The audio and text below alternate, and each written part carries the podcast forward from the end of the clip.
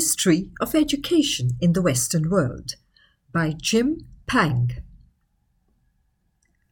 The history of education has also been described as the history of civilization. Education has a role in perpetuating and passing on knowledge and values to the next generation. Therefore, it has a culturally specific connection, enculturation, as defined by the cultural historian C. Dawson. The education systems of the world are the product of centuries of changes through successive stages of transformation to the present systems.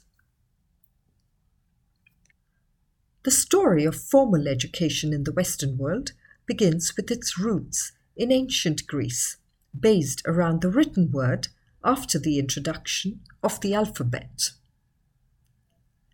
The word education has its roots in Latin ex meaning out of, and ducere meaning to lead.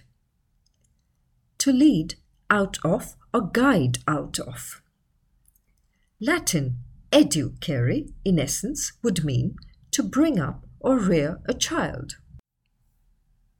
Education in ancient Greece, in the city of Athens, during the 5th to 4th centuries BC, was aimed mainly at preparing young elite men for public life and taking part in the democratic process.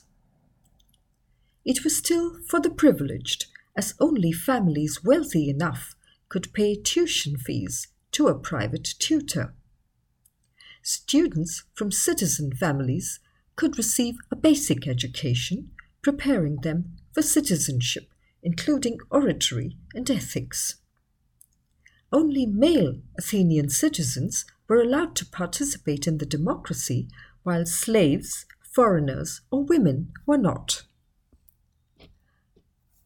Other Greek states, such as Sparta, on the other hand, had a publicly funded education with its main focus on the martial arts rather than academic subjects. In Athens, if you wanted a physical, academic, and arts education, these were covered into different schools. The paidotribes covered gymnastics and general physical education. The kitharists, named after the kithara or lyre, covered music and lyric poetry. And the grammatists taught reading, writing, and arithmetic, as well as literature. Chaperoning these young boys to and from school was a slave known as a pedagogus, meaning literally child leading. From this are derived the words pedagogue and pedagogy, even though the slave didn't actually do any teaching. After a basic education, they could go on to study higher education in the practical arts, such as medicine or architecture, or in philosophy. This is where famous philosophers such as Plato and Aristotle had their own schools. Plato's school was named after Academus, the Athenian hero, and later known as Academia, from where we get the word academic. In Rome, they continued in the same line as the Greeks, with a strong emphasis on rhetoric and oratory, which were necessary skills for taking part in Roman public life in their republican system. Sadly, physical education and music dropped out of the main curriculum, but one of the notable differences was that women were given a basic education. It was during this period that liberal arts education took place. In Latin, liberalis meant free so, a liberal education was an education for the free-born people. The notion of free is connected to the word school itself, as in Greek, skol means leisure. Not that school was a leisurely pursuit, but for one to go to school, one had to have leisure time outside work. Education in Rome was divided into three levels. In level 1, boys and girls from about 7 to 11 years of age were taught by Ludi Magister, the schoolmaster, and covered the basics of reading, writing, and arithmetic. At level 2, students aged 12 to 15 would be taught grammar and literature by a grammaticus. And the final level 3 was accessible for boys over 16 who could move on to the rhetor to learn rhetoric. Girls were not permitted as there was no opportunity for public speaking. We have many educational words that come from Greek and Latin and some from Germanic roots. The word teach comes from Old English teken and ultimately from the Proto Indo European root dike, which means to show. This is also the root of the word dictionary, the Latin word dictionarius being coined in the 13th century by an Englishman, John of Garland, who taught in Paris and wanted to create a resource to help his students learn Latin vocabulary. Often in teaching, the teacher shows how to do the work. Work, an integral part of the pursuit of study, is etymologically connected to the word student, meaning to be eager, to take pains, to strive after, from the Latin studere. Teaching is not without care and nurture, as we see in the word tutor, which developed into its educational sense and comes from Latin tuere, meaning to protect.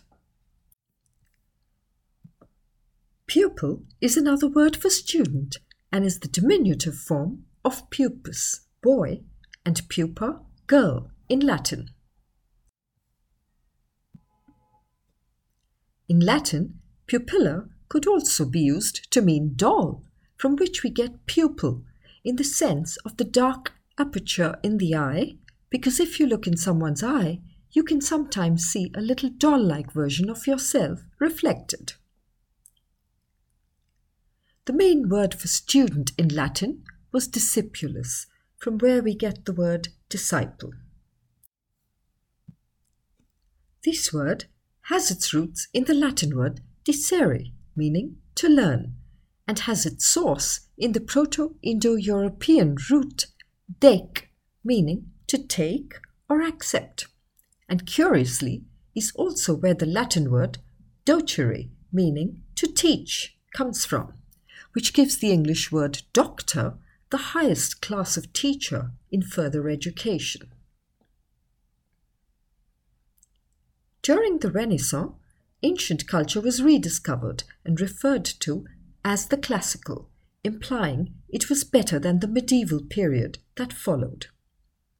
And all the ancient texts were readopted and copied, leading to the 18th century, which is referred to as the neoclassical period.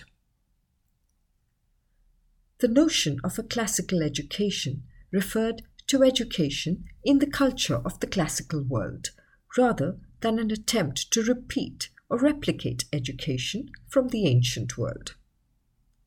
The emphasis is more on the Greek model, with less focus on the theological education of the medieval period. Education of the early modern period involved classical languages like Latin and Greek, as well as the natural sciences. In the medieval period, education was largely conducted by the Church students could attend a monastic or cathedral school in order to become a member of the clergy or to become a scribe. As the values of society shifted, so too did the emphasis of education. Greek and Roman education, on the other hand, emphasized preparation for public life and citizenship. Medieval education focused on the next life after death. Physical exercise was out and textual study was definitely in. Students were taught reading and writing in Latin, not their own native language, and they would spend their time copying church writings. However, the basic subjects still came out of the ancient period in the form of the seven liberal arts, first codified in the 5th century by Martianus Capella, growing out of the Enkyklios Paideia, the circle of arts and sciences considered by the Greeks as essential to a liberal education. Oxford English Dictionary. The seven liberal arts were made up of the trivium, grammar, rhetoric, and logic, and quadrivium, arithmetic, geometry, music, and astronomy. Our most well known and most prestigious establishments of education, the universities, were born out of the Middle Ages as a result of the demand for education outside of the cathedral schools. In the 18th and 19th centuries, Frederick the Great of Prussia, during the Napoleonic Wars, outlined the Prussian model of education in the General-Landschul-Reglement, a decree of 1763, authored by Johann Julius Hecker. This model is more popularly known as the factory model of education, where students are educated by age. Its conception was seen as modern and novel at the time with egalitarian views of education for the masses.